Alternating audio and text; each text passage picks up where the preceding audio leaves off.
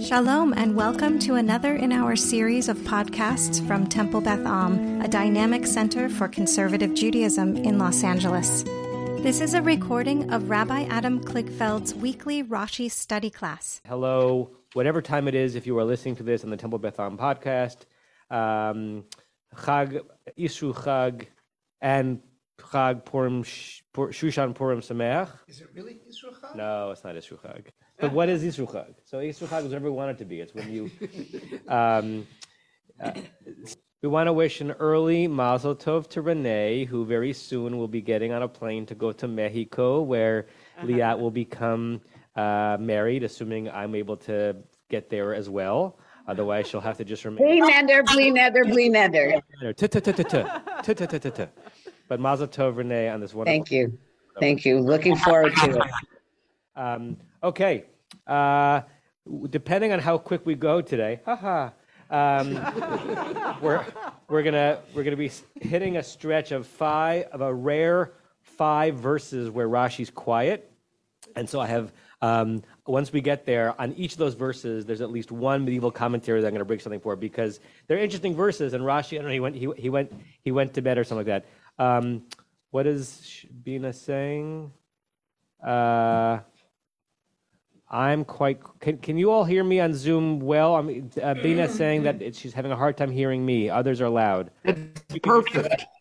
It's perfect. You're okay. And should I do the whole thing in a brug? Yes. Yeah, scalawag. Okay.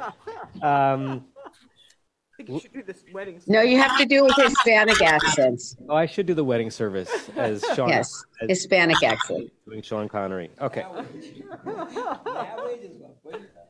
Mawish, yeah. Okay, it still feels like Purim here. Um, so I have us having. Um, Are there any famous rabbis from Scotland? Are there any Scottish Jewish rabbis? uh, I mean, I would think that all of the Scottish rabbis are Jewish, so I think that adjective.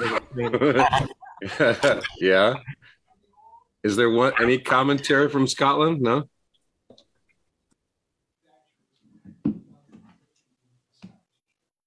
Apparently, the defense minister under uh, uh, Ma- Margaret Thatcher was Malcolm Rifkind, a Scottish Jew.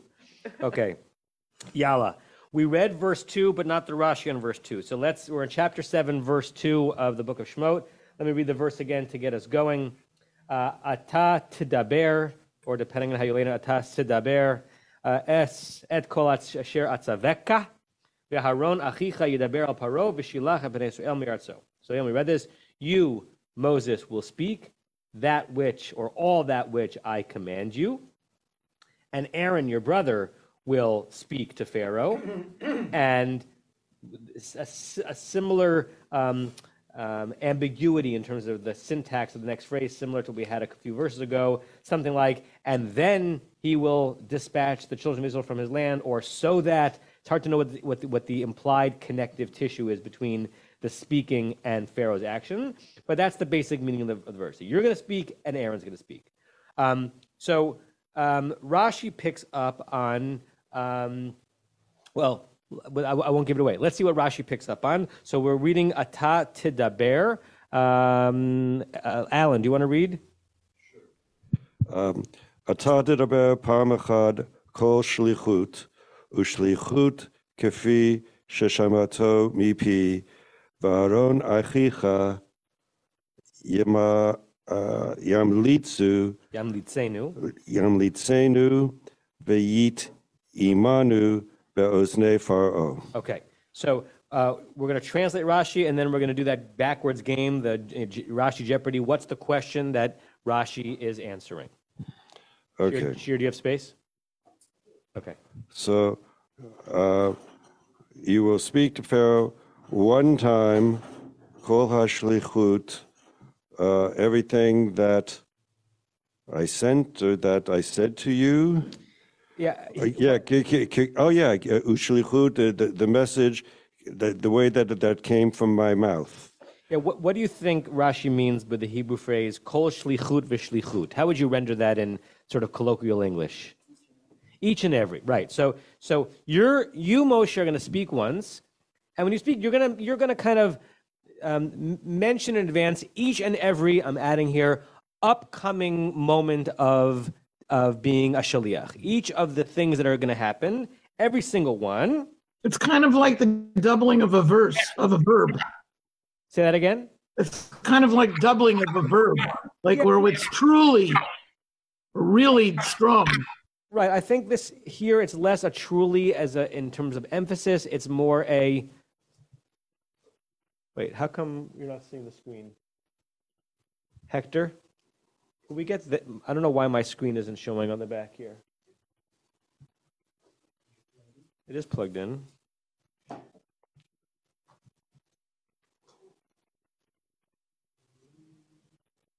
One second, everybody.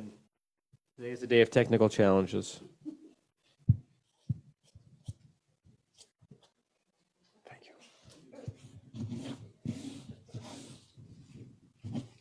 All right. Well, Hector's trying to fix that. Um, th- this is a a kind of a medieval Hebrew way of saying every single one. So you, Moshe, do have a speaking role, and you're going to kind of announce or pronounce or anticipate all the f- upcoming shlichut that's going to happen, and kafisha shamatim ipi, which means Uh, it's everything that I, that, everything that you heard from my mouth. right. Okay. V'aharon achicha and your brother Aaron, uh, Yamlitzu will like, um, like fill in the detail, fill, fill it in in, uh, the Yamlitz will, will, will complete the thoughts or something like Yamlitz. We looked at the, a, a word last week where uh, a biblical word melitz. Remember, remember the context? Who, who, where did we find the melitz in the Torah? In the Joseph story, when Joseph is being met by the brothers, they, there was a melitz benotam. There was an interpreter between them. It's another biblical word of the interpreter. The, the Bible did not know the word metargame. That's a rabbinic Hebrew word. It was Ephraim or Manasseh, right? depending on the midrash, right? And that's so that Yo- Yosef could could uh, perpetuate the ruse that he did not understand the brothers, even though he didn't, even though he did. So lahamlitz is to interpret. There's a there's a is- um, Israeli educational, at least there was an edu- edu- edu- educational nonprofit called Melitz. The idea of like in, interpreting and sharing over the text in a way that people understand it. So Aaron is going to do the expansive work. And how would you translate yat imenu? What's the root? Yeah, ta'am to give a taste. To give a taste or a, what else does that mean? Palatable. Uh, what else? Trope. Like, Trope. Mat'im, it's fitting.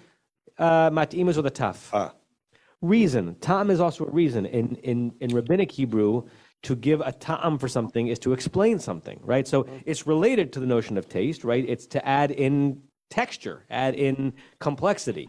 So, so leha- lehamlitz and lehatim is something like he will um, expand and give the details of, or give the rationale for, where Paro. The ears of, of, of Pharaoh. Okay.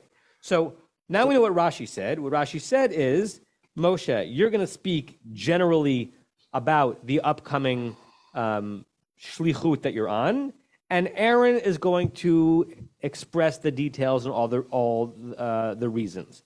My question for you is, what in the verse is what's troubling Rashi? What's the problem or the question in the verse such that this is Rashi's answer? Rick, Um, hi. Uh, Bina, we're on seven two. She asked me in the chat. Um, well, I I love the yacht. Sorry, this feedback. Uh, but um, I love the yacht yati menu, the the the ta'am, the the trope. How in the English here it says your brother shall express it in eloquent language. aha, Um, in the Silverman. Can you hear me? That's Silverman's translation of the Rashi. yeah. the eloquent language. So the the trope comes to uh, add meaning to the words. So uh, whatever Pharaoh hears from Moses, um, Aaron is going to um, uh, expound on that or, or, or make it better. Um, if I could also say at this point, the Munach Zakef Katon Atata Daber. I'm developing this theory that it, it's an educational, it's a highlighting kind of trope wherever it appears. Um, the Ten Commandments begins with it, right? Both times, and um, the Kol HaShofar, the the noise of the shofar, Moshe Yedaber at the Ten Commandments. It's it keeps repeating over and over again. So I, I just love that that it's in the Rashi um, explanation for this as well. So that's what I wanted to say there. And Rick, while you have the microphone, do you have an answer to the question of what the question is that Rashi's answering? How about that for chiasm? Um, the question that he's at, um, We know what Rashi's saying. The question is, what in the verse needed th- this comment by Rashi? Barry and then uh, Alan. don't know. Okay, fine. So it, it, it's the circle. um, uh, et, et kol asher uh, uh, atzavecha v'acharon achicha. And it, it's my translation. It, it's I know, I know. I want to guess. I'm sorry, Barry. Okay, but Rick, hold on. Okay. That, that, that I, I, I command you and Aaron and then it, it, your your brother will speak to Pharaoh. So it's it's it's kind of a, a catch here. So wh- what's that all about? Uh, Atzavecha ve atzavecha, uh, meaning to, to, I'm commanding you, uh, v'acharon, and then have v'achicha tadaber. So uh, I, I'm commanding you and Aaron, and, and your brother will, will say. And uh, uh, uh, Rashi's trying to straighten that out. Okay, Alan. Yeah, I think you, you've got both times where people are, spe- you have a command speaking. It says, first, I'm going to say, it says, God saying, you shall speak that I, that I command you. So it's like Pharaoh, it's like Moses will be speaking to Pharaoh. And then it says, and Aaron, your brother, shall speak to Pharaoh. So you have both Aaron and Pharaoh speaking to Pharaoh. Why do both people, why do you have it say it separately? Why not just say Aaron and Moses spoke to Pharaoh? They have two separate verses. Two times it says speak. What's the difference between the two speeches that are being made? So I think if you combine what Alan and Barry said, I think you get close to Rashi's question. Why isn't this just attend to Dabru? Mm-hmm. You will speak to Pharaoh, right? If you're both going, why is this split up? And why does only Moshe get the Kol Asher right? And so Rashi says is, you each are going to have a speaking role to Pharaoh, but you're going to have different roles. And so they, they, they deserve different clauses. You, Moshe, your primary responsibility is, is, is basically to communicate to Pharaoh that you've been in touch with me, God, and that he, Pharaoh should know that all this is coming from God. But you're not an orator, and you're not uh, comfortable in these situations. So Aaron's going to provide the details, not because I spoke to Aaron, I spoke to you, but Aaron is going to flesh out the, the, um, the, the, the texture and the eloquence of what I want to communicate. Joel, and then Larry. I think it's also supposed to disabuse us of the idea that Moshe is supposed to go to Aaron and just do a big, you know, um, debriefing. This is everything he told me, and then Aaron's going to go to. It's like no, you say something, Aaron says something. You say something, Aaron says something. Shli, kol shlichut v'shlichut. Aha. At a time. Got it. Okay, good possibility. Larry? And then I see Barbara, your hand. So, in answer to the, your question about what Rashi was questioning, I agree with you. Um, Rashi's question is who's speaking when and to whom? Yeah. And I'm going to clarify it. And he claris- clarifies it by, as you, I think, as you said, you, that you shall speak, um, but it doesn't say to whom. So even Rashi leaves it a little ambiguous, perhaps. So, and I'm hung up on the two vavs in the in the pasuk because it seems to me the pasuk is divided into three parts, even though it's divided into two parts by the trope. And the first part is, and and you. uh, We have a problem here in English in terms of plural and singular use, and what The um, two Utes? yeah the two you. The two what? Anyways, you, Moses, shall speak everything that I command to you, Moses. That, that I, Barry, I think that, that atzavecha is singular. Correct. So he's, he's commanded to, to Moses only. Then there's a big comma, because you got the etnachta and you got the, the, the va here. And, and I'm going to say, and then Aaron, your brother, will speak to Pharaoh. And then I think that there's another big comma there. And, and the big comma there is Vishilach. We talked. This is not your question now. We talked about last week. Vishilach et bnei Yisrael um, me'artzo. And I'm surprised that, that Rashi doesn't address that question either.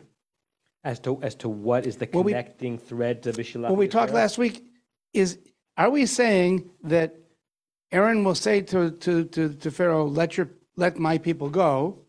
Or that Aaron will speak to Pharaoh, comma, and he will let the people go? V'shilach et Yisrael. Remember, we, didn't we, we had a controversy. Right, and we, we and just to pause you, but and then go back to you. We also had a similar controversy in verse thirteen, where where it, it, it there are several different ways of understanding the relationship between the speaking that Moshe and Aaron are going to do and Pharaoh's releasing the Israelites from there. Is it is it a anticipation? Is it a prediction? Is it is it a cause and effect? And uh, we didn't we did, we weren't sure exactly how to understand it there. Similar here. Uh, Rashi says something more about it there than he does in the situation. Keep going. Oh, you were done. No, well, we're going to see that it can't be the last one because of what follows in the next in the ne- in the next verse. But it does seem to me that there's there are breaks here in the in the pasuk. Yeah. So my reading, contrary to Rashi's, would be that God speaks to Moses, and then Moses speaks to his brother, and or he says to his brother's ear, and then it's Aaron who's speaking to Pharaoh. Ah, so you're saying Vatata the Berat Kol Asher Atzaveka is not you, Moses, will speak to Pharaoh everything of man, but you'll speak to Aaron. It's very interesting. So that's a, so so then maybe that actually strengthens Rashi as saying even more loudly, it doesn't mean that. Right, exactly. That's yeah, n- very nice. Thank you, uh, Barbara, and then Diane. Well, I agree with Larry that that Moses is going to have to talk to Aaron and say it. But I think that this is Rashi's way of saying that that God is putting Aaron Moses into command. Therefore, Moses is the only person that God will talk to. And God then tells everybody else. I mean, Moses then tells everybody else what God has said. God's not going to talk to Aaron. He's only talking to Moses. So Moses is the boss. Moses is the head honcho no matter what happens. And God is accepting the fact that Moses has a language difficulty with his mouth. Mm-hmm. So he's saying, okay, Moses, you tell your brother, he will talk for you, but you're the one in charge. You're the one I'm talking to. Got it. Great. Thank you, Barbara. Diane.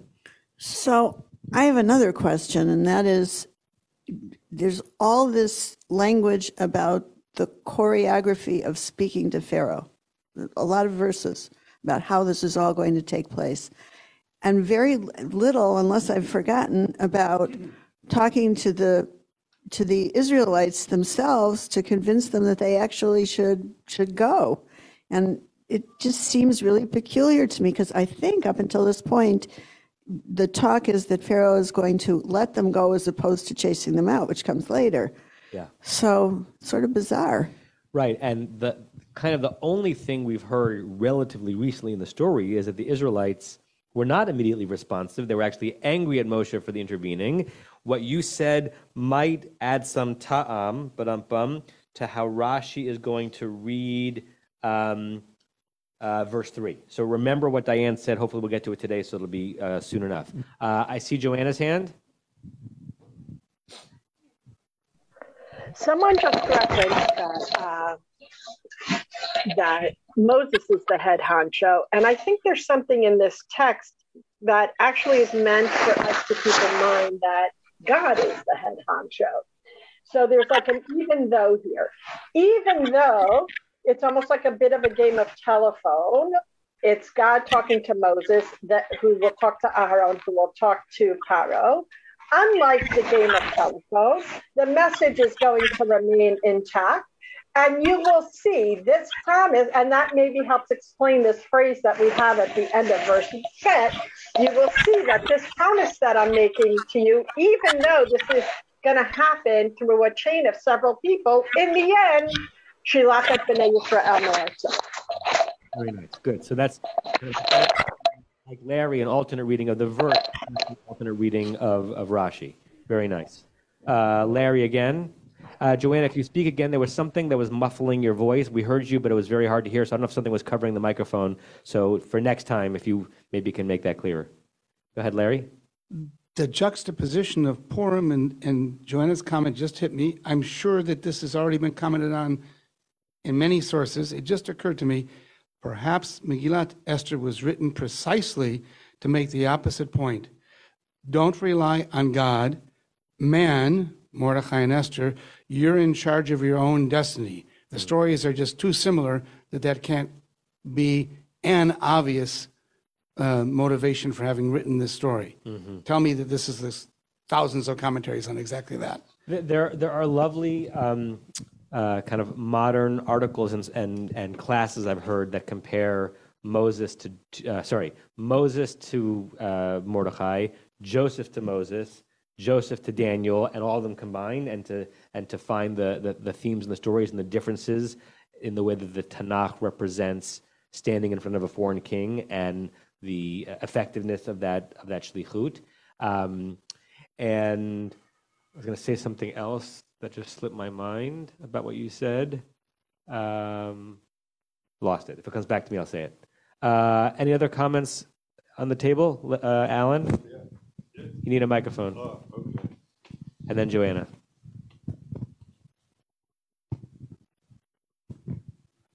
I'm looking at the Mikraot Gedolot that I have. It's the uh, uh, conservative movement Mikraot Gedolot. so Well, it doesn't go through all the J- it- JPS. the JPS. Yeah.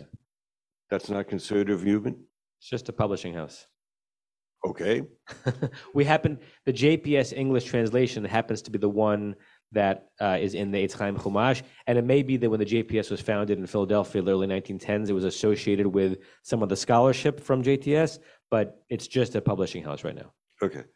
Um, it has a comment by Nachmanides on, on 7.2, and the only thing it says is Rashi's comment is completely wrong.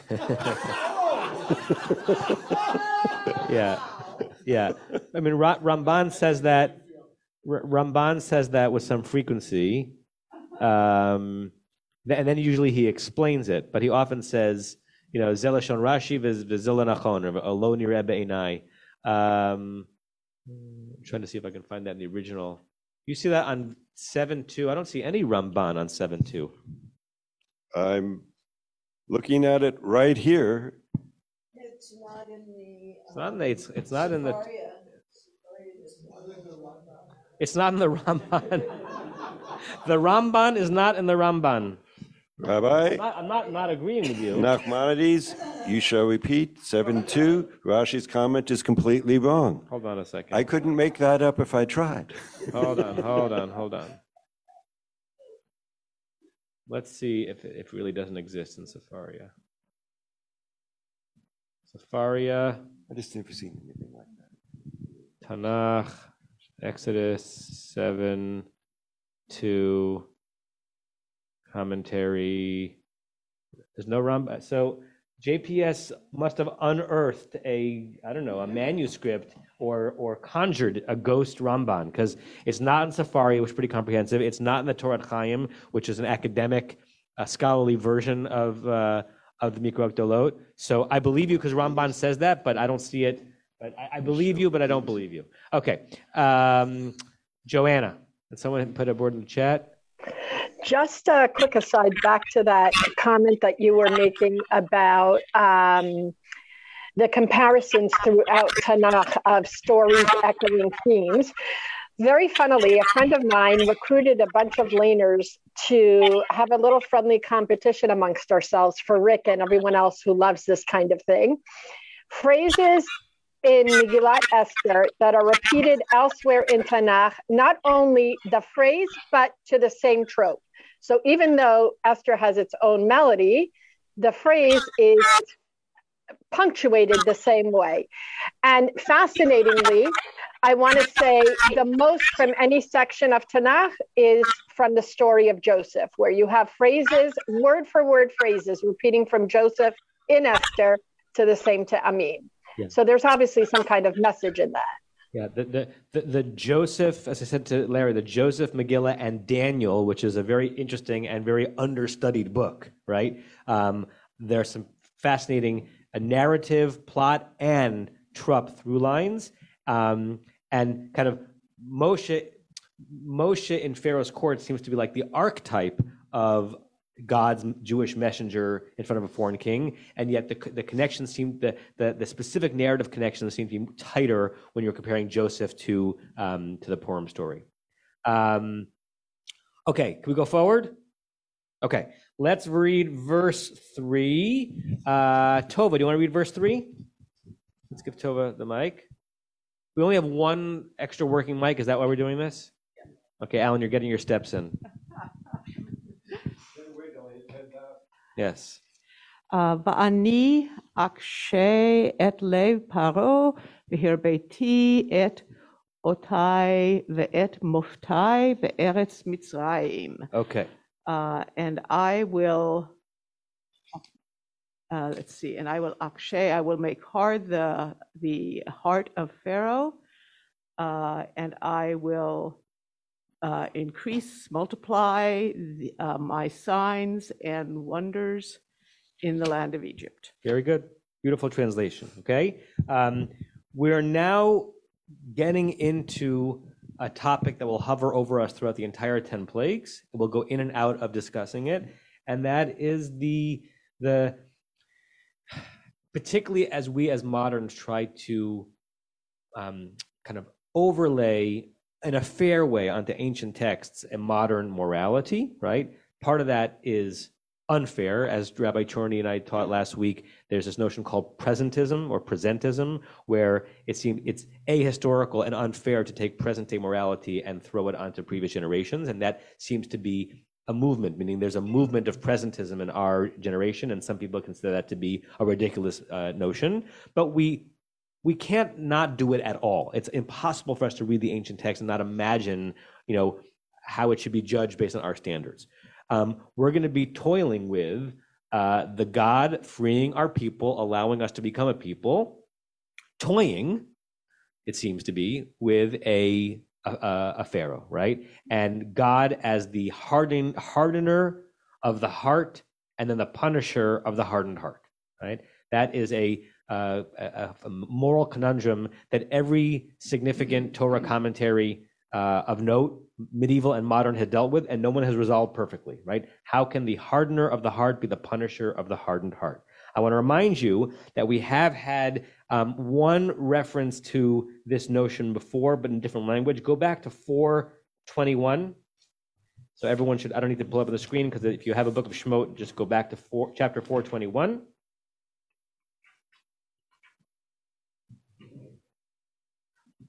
This is back of the burning bush, or sort of at the end of the burning bush. Vayomer Adonai al Moshe, God said to Moses, Belechtecha lashuv Mitzrayma, in your going back to return to Egypt, Re'eh, look, see, Kol HaMaftim, same word as um, uh, Tova just read, all of the wonders, Asher Samti Viadecha, that I have placed in your hand. This word wonder does not, in this verse, refer to the plagues. It refers to the miracles, the tricks that God had given to Moshe so that God could convince the people and Pharaoh that, uh, sorry, that Moshe convinced the, the people and Pharaoh that Moshe was someone to be um, dealt with seriously. Va'asitam lifnei Pharaoh, do all these things in front of Pharaoh. And what am I going to do next? God says, Va'ani achazek et libo. The root chazak and the root kashe are used somewhat interchangeably throughout the whole story of the plagues to harden or to stiffen, to strengthen or to toughen, right? Um, and kaved, try, right, sorry, there's a third one, and to make, to make heavy. Here, the first use of it is I will, it can't, and we spent a long time on this whenever we were in this, you know, probably a year and a half ago. It can't mean to strengthen his heart, right? So chazak does not only mean to strengthen, but somehow to like make, make it so strong that it's not willing to be softened. And he will not dispatch the people. So from the very beginning, God predicts that that that God is going to have a role in what's going to happen to Pharaoh's heart. God's going to have a role in what's going to happen that's going to make Pharaoh resist Moshe's entreaty to open Pharaoh up for punishment, right? And that could be a problematic notion. Here we have akshe, we had achazek. Okay, Barry, just throw it.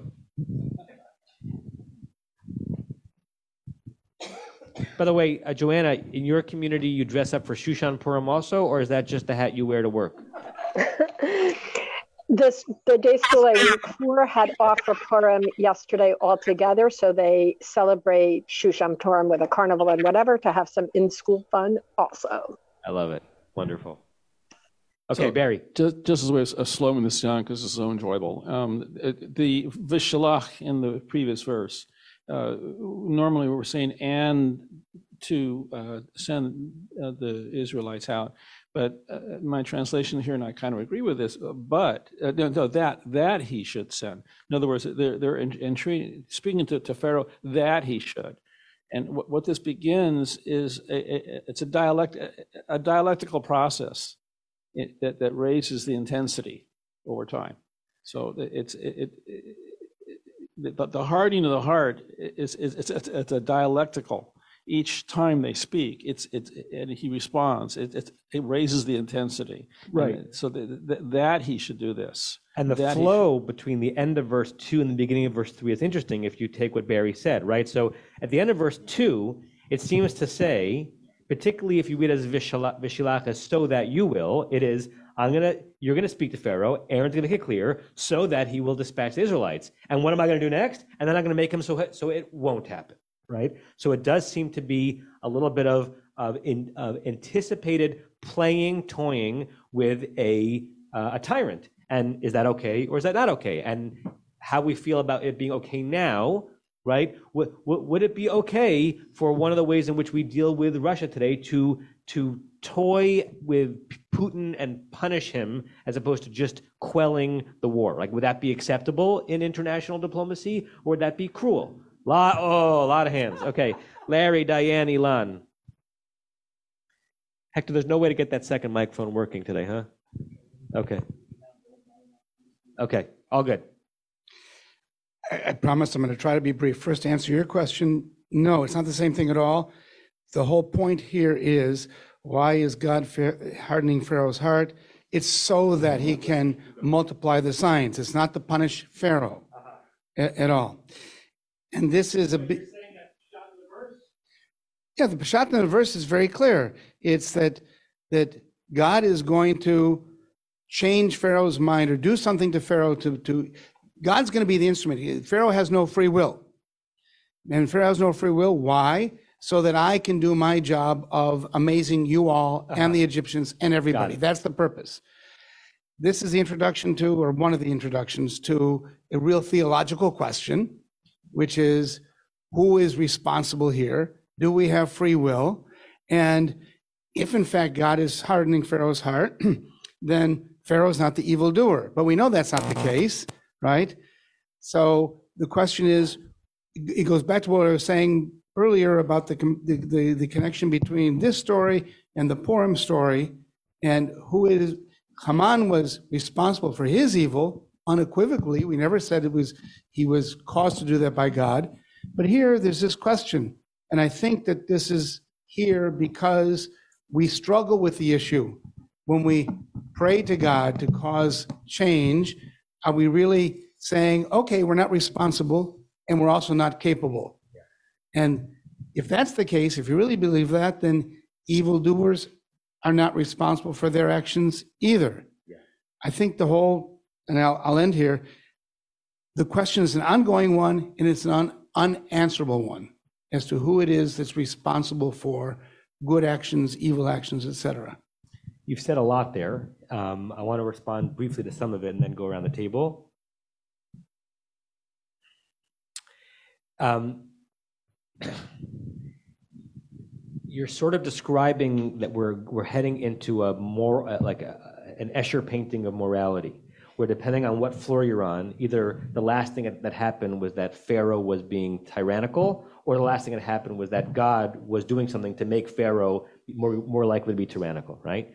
Um, what I don't know, and this is also unanswerable, is if biblical understandings of morality, which is a thousand plus years before the rabbinic mind was developed, had any conception of whether or not there was anything off or or inapt about treating Pharaoh as a uh, as a toy here, right? Because you're saying that maybe the text is there in order to raise those questions in our minds, and I just don't know if a biblical conception of of, of an evil tyrant was such that uh, it was supposed to awaken any kind of compassion, understanding, identity with Pharaoh in this situation, or it was just this person is evil and deserves to be crushed and deserves to be toyed with on the way to being crushed. I don't know. I know that the rabbis deal with it. I have no idea what, what Shmot meant by it. Couldn't it just be a, re- couldn't it just be an, a, a, a rejection of dualism in the text here? In other words, there is no evil out there. God is, resp- there's only one God. And since I forget the other term for dualism, where you have the positive, the good force and the evil force. Right. God is the only force out there. Right. So everything bad is also attributable to God. Right. And that's a pretty early, early idea. So rabbinic Judaism definitely enjoins us to kashem shemavarech ala tov kach ra. Even you know, just as we bless God for when good things happen, we have to bless God when bad things happen, right? The the most awful and the most evocative bracha there is is Baruch Dayan Hamet when you rip your clothes. And I I may have said a version of this in some of your presences as we've been at a, at a funeral that we're supposed to invoke God at the moment of loss because we're not we don't have a convenient theology that says that God is just there in the in the good moments, but God is there in the bad moments. But the Torah does want us to understand that when it says, you know, in Parshat Re'eh, that you have there's bracha uklala in front of you, choose which one is yours. The Torah does want us to have agency in our choosing a path of goodness. Um, and if we have agency in choosing the path of goodness, you would think that evil people should be considered to have agency in having chosen the path of non-goodness. And if you take a modern understanding of, of determinism, right? Sometimes I do wonder, I'm not suggesting that we should close all the prisons and let everyone out, but I do wonder how much control any one of us really has over a significant amount of what we do.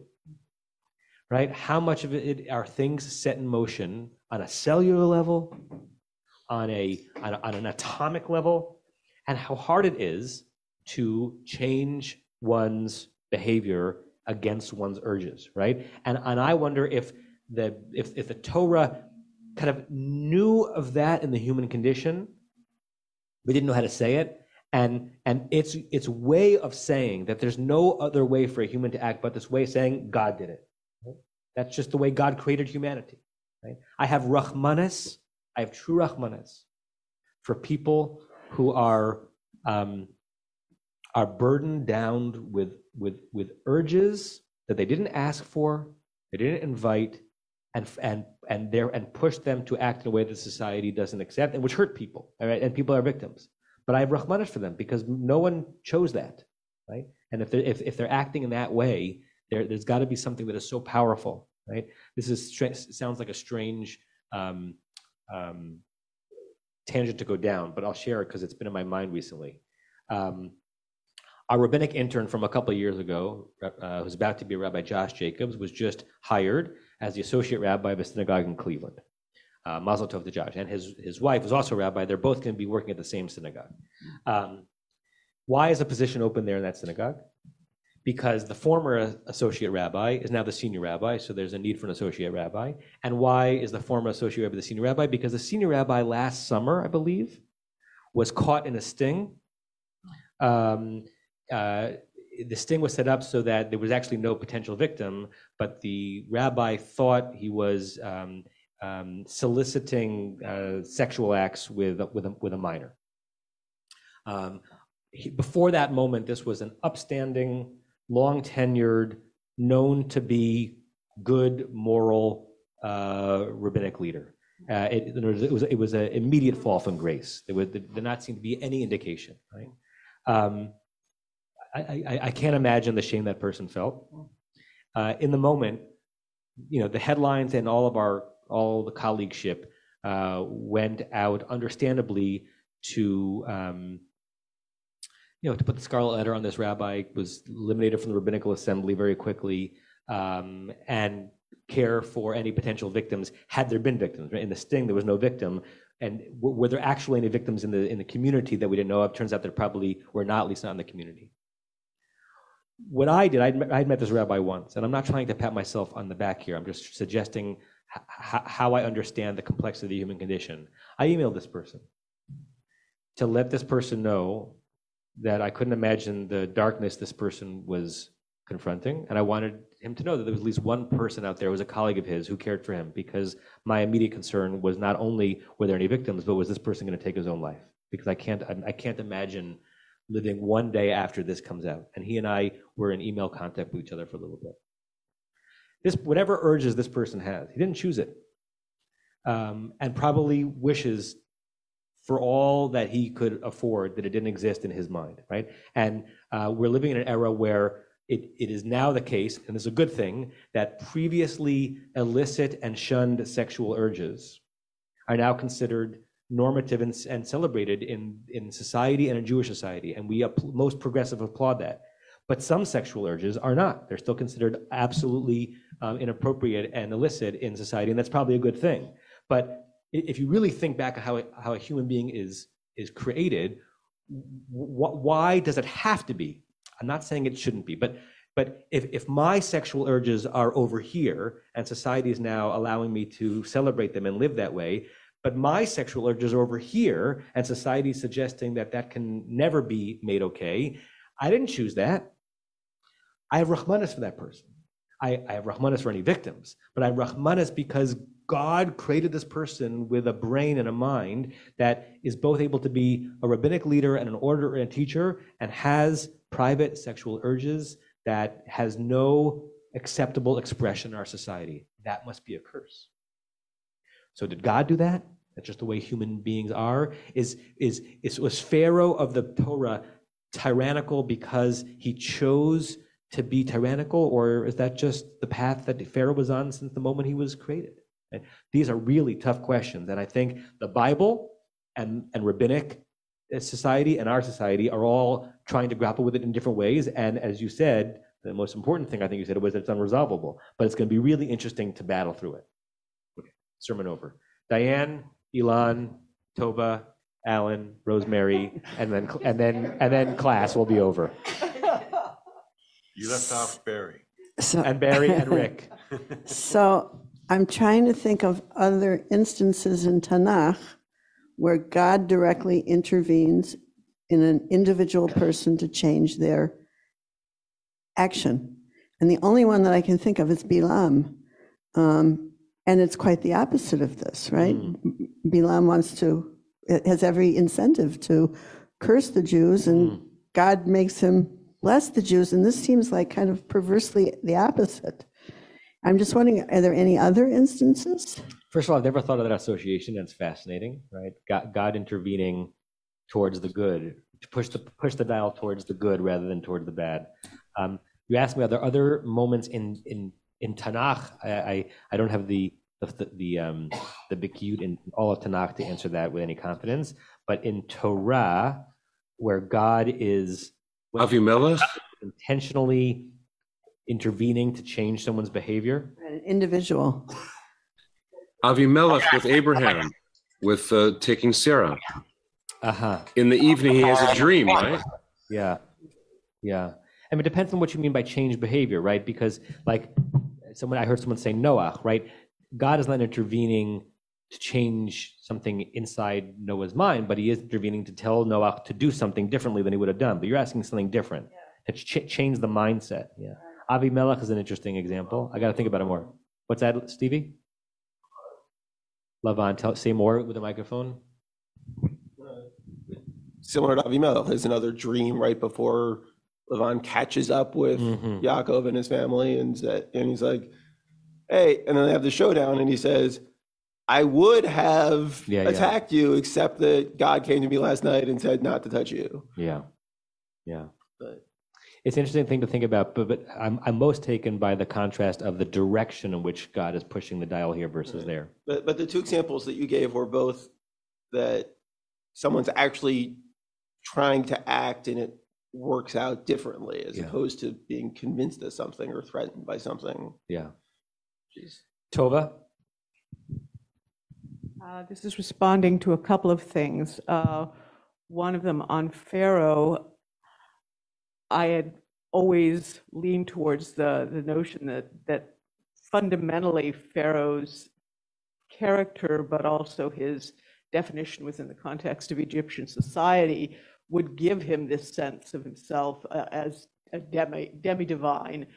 Um, and therefore, what God is doing is keeping him consistent to that because we waver. In fact, at the end, we see Pharaoh does let them go, but then changes his mind. Mm. So, what God is doing is not so much changing the true direction, but keeping him who he is. So, that's one thing. Uh, um, Larry commented about that he's doing it because he wants to multiply his signs and wonders. And Diane had commented on when did they speak to the children of Israel? And that struck me as that's really the purpose there, that there's not just the Pharaoh who's being persuaded and addressed, but the, pe- the children of Israel are being Yes. addressed. The people of Egypt are being addressed. Yes. And you see the consequences of that at the end with the behavior of the people of Egypt and, of course, B'nai Israel. Now, for us, it doesn't last very long. We should, but so that second part is a really important part of the message. Great. Um, and we probably will not get to the Rashi, but what you what you just said uh, connects to something that Barry said before. If we understand some of the vovs, connecting phrases to be so that, right? If you go back to verse two, uh, verse two, right? You're going to speak to everything that I say, and Aaron will speak to Pharaoh, vishilach, so that he will dispatch the Israelites. If you add, if you understand the vav in our verse to mean the same thing, it's I will harden his heart, vehirbeiti et ototai, so that I have pretense in order to do these dastardly things to him. And Rashi is going to say that a little more explicitly. Now, it's not the only way to read it. It's, it you can also just read it as a flow of what's going to happen next, right? That, that that's going to happen next, not necessarily that I'm doing A in order to do B, but you can read it that way because that's why it's sometimes implied in above.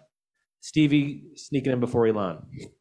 just i- if we're going to go that direction, the right the verses continue. The ultimate, like the, the end of this passage of of God's uh, uh, conception here is right. The the ultimate sort of goal, perhaps, if that's how we're reading it, is that when right in, in verse five, right when uh, I take the people out, it'll be from a place where I'm already known right? As oppo- so, sort of as opposed to like I'm going to take them out and then I'll teach them about me. It's like they have like it has to be, and it can't just be that they know about me. It has to be that the place they come from, I'm already known there, which is I don't know. We'll talk about it in two weeks when we get there. Elon. Uh, so to go back to the original um, point about hardening of the heart, uh, my thoughts also apply coincidentally to the the rabbi in Cleveland, which is um, it it reminds me of of modern day entrapment in the legal world, where um, a law enforcement person would argue, and, and I believe correctly, but it's not necessary. It's not neither here nor there that a person can, can only be entrapped if they are predisposed to do that crime anyway, mm-hmm. right? And that somebody who was not predisposed to do that crime would not be entrapped. This case with Pharaoh is is exactly that. That yes, Adonai hardened Pharaoh's heart. Having said that, if Pharaoh was not predisposed to have his heart hardened, it would not have happened. And that kind of answers the issue about um, free will, right? That that Pharaoh actually did have the free will because he could have, when Adonai hardened his heart, he could have said, "Actually, no, that's not who I am," but it was who he was. It's a fascinating point. One day I'd like to, you know, nurse a beer with you for two hours and discuss it because it's really a, an important and complex thing to think through. On the one hand, I'm moved by the notion that the, the, the predisposition is itself pre-criminal, and therefore, if the predisposition leads to the crime, it's because the person, you know, was was liable to do that anyway. It's a little bit, a little min- minority report. There are people who have that.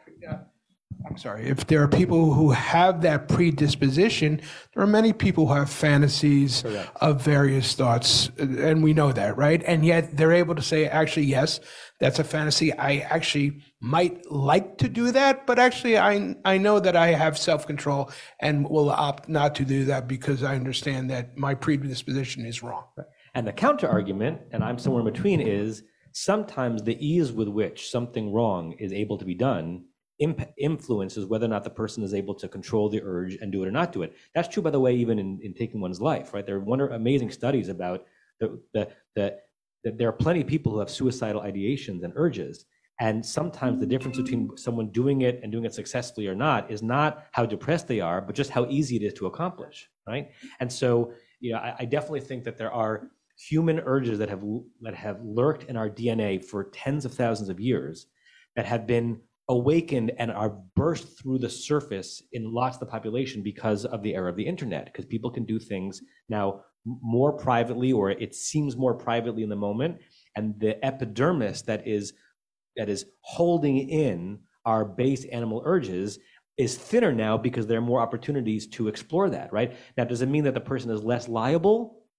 No but i think it does mean that the circumstances have allowed some of those um, uh, base urges to break through where they might not have in 16th century France because they, they they couldn't go online and find the person they were looking for. Right? It's really complicated and complicated morally and legally. Uh, Alan, Yeah. Barry, Rick, class. Oh, and Rosemary. We have, yeah, I I owe you five extra minutes because last week was five minutes uh, ended early. Go ahead. Hi.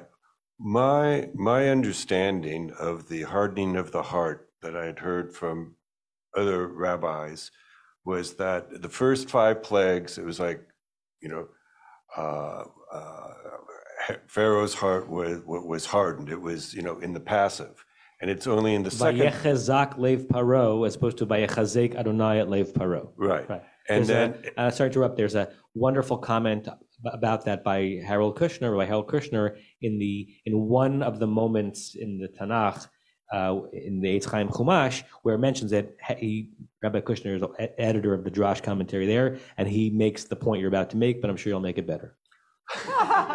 You know. All right, you're on. no pressure um, about that. The first five, it, it, it was passive. And then after that, the second five, God hardens heart. It says, but he's only reinforcing what was already there based on the decision. He was so connected with that, with those feelings, there was no way he was going to be able to change because he was locked into that view. It's a, it's the, it's the notion of habituation, right? That Yes. Once you do five evil things in a row, you are inur- inured to how evil it is. Therefore, the sixth time you do it, if it when we say that God is doing it for you, it's it's a way of saying God has created the human condition that if you have chosen the evil path five times in a row, now you're going to be very. It's very hard to to pull away from that. And yet here we're reading from the get-go in, in chapter four and here now that before the plagues are even starting, Yeah. it says, I'm going to harden Pharaoh's heart, is what God is saying. How that just completely, that seems to completely undermine the whole theory of the habituation Yeah. being it. So like this is going to be from the get-go. And maybe you can try and say, well, he's doing it in order that God wants to make his name known to the people. But is this the way to make your name known to the people by causing such destruction and havoc in the land of Egypt? Yeah.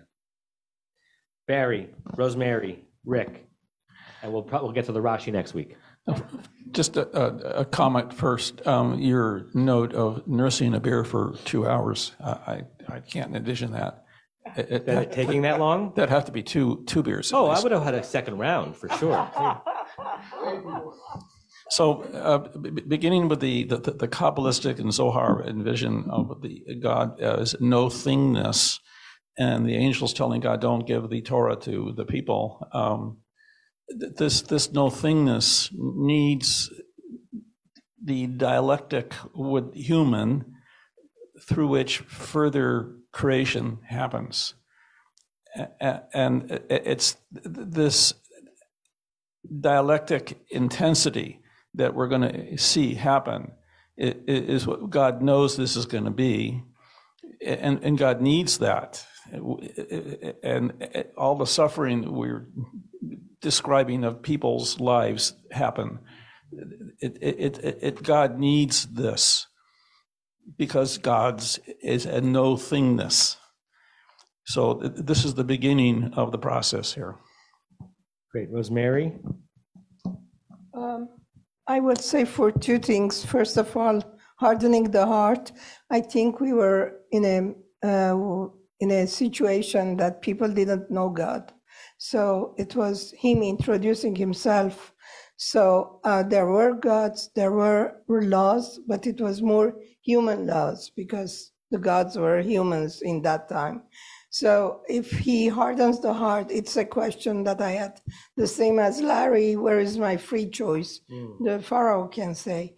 But if God chooses, Pharaoh has probably accepted, and probably because of that, right now Moses and Pharaoh are walking in the paradise. He's not in hell because he has followed God, yeah. um, uh, Pharaoh in his way.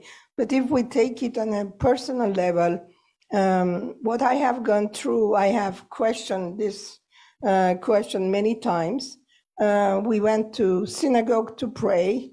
Okay, it was Shabbat. We took car. Maybe that's not good for people who respect Shabbat, but if we didn't take car, we couldn't go to synagogue. So our sin was taking the car. But the person who hit us, he was drunk driver, and he had the choice he could have not drunk, and the street was completely empty. We were in Olympic Boulevard, four lanes, four lanes, nobody was there. We were going home five minutes before home, he came. We never sued him because I don't, we don't believe in suing, but he told the police that he was bored, he went to drink. So my question was, what is that his choice? He's bored. He could have done many things. So if um, somebody is doing the free choice using like that, he is responsible because we have 10 commandments, even if he's not Jewish.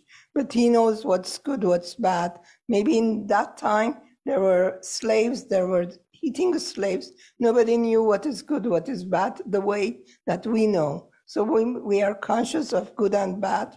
Whatever we do, we are responsible.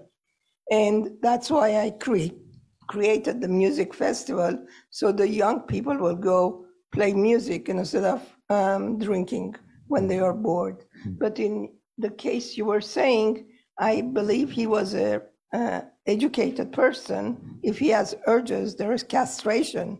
You go, you just get rid of your urges. So that there's choice.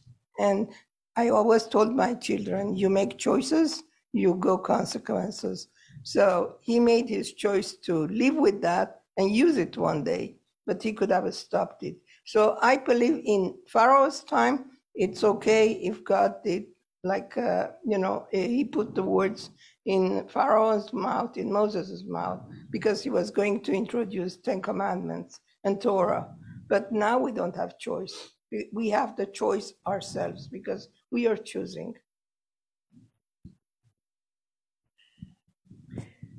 There's there's almost nothing to say in response to that, Rosemary, because um, in the face of the of the trauma that you're remembering, um, words fail.